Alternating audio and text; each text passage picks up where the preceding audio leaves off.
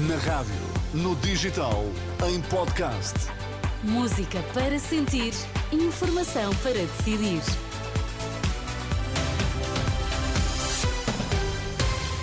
Está na altura de atualizarmos toda a informação aqui na Renascença. Começamos pelos títulos em destaque nesta edição das duas. Boa noite. Convocada a reunião do Conselho de Estado para dia 11, em causa a situação política nos Açores. Proteção Civil registra mais de 650 ocorrências relacionadas com o mau tempo.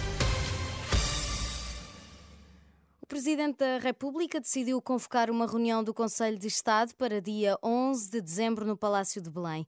Uma decisão anunciada no site da Presidência depois de Marcelo Rebelo de Sousa ter recebido os partidos políticos representados na Assembleia Legislativa Regional sobre a situação política da região autónoma dos Açores, na sequência da não aprovação do orçamento para o próximo ano.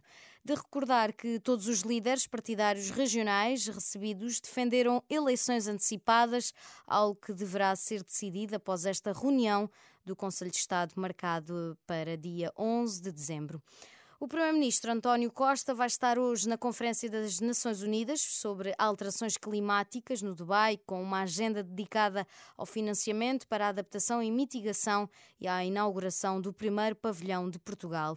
No primeiro de 2 dias na COP28, o chefe do governo português irá estar presente na sessão de abertura da Cimeira Mundial sobre a Ação Climática, que reúne os líderes mundiais e durante a tarde preside a inauguração então do pavilhão de Portugal.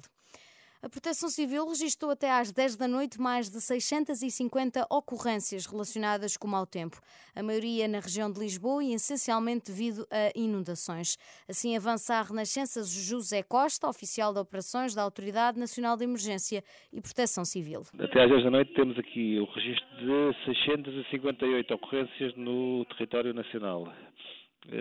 As ocorrências são sobretudo inundações, em número de 447, depois são 74 limpezas de via, 63 quedas de árvores, 57 quedas de estruturas e 17 movimentos de massa. A região mais afetada continua a ser a Grande Lisboa, com 452 ocorrências, e esta é mesmo maior, e depois ali a zona do Alto Alentejo e também a Península de Setúbal. José Costa sublinha que a previsão de chuva ainda leva a manter sob aviso amarelo o distrito de Faro até meio da madrugada. As previsões do Instituto Português do Mar e da Atmosfera apontam para precipitação que pode ser ainda forte no distrito de Faro até às 3 da manhã e a partir de agora é o único aviso que está em vigor é mesmo para o distrito de Faro. Declarações de José Costa, oficial de operações da Autoridade Nacional de Emergência e Proteção Civil.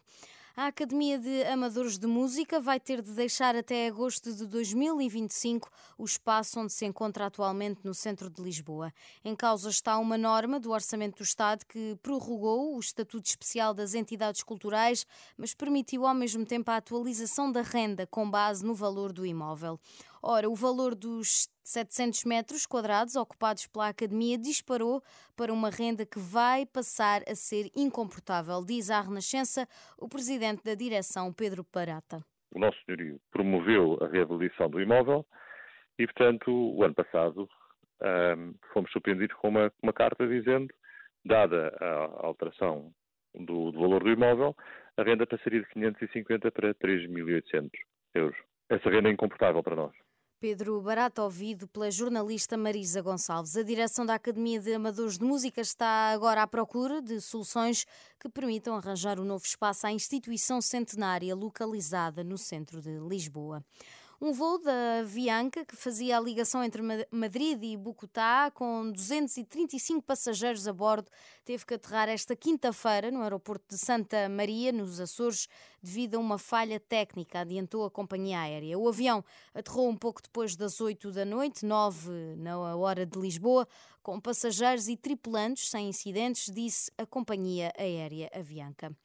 Num plano internacional, Israel conhecia o plano de ataque do Hamas há mais de um ano. Um projeto analisado pelo The Times descrevia o ataque em pormenor. O documento de cerca de 40 páginas delineava ponto a ponto o tipo de invasão devastadora que levou à morte de cerca de 1.200 pessoas. O documento traduzido que foi analisado pelo The New York Times não revelava uma data para o ataque, mas descrevia um ataque metódico destinado a destruir cidades israelitas e a invadir bases militares importantes.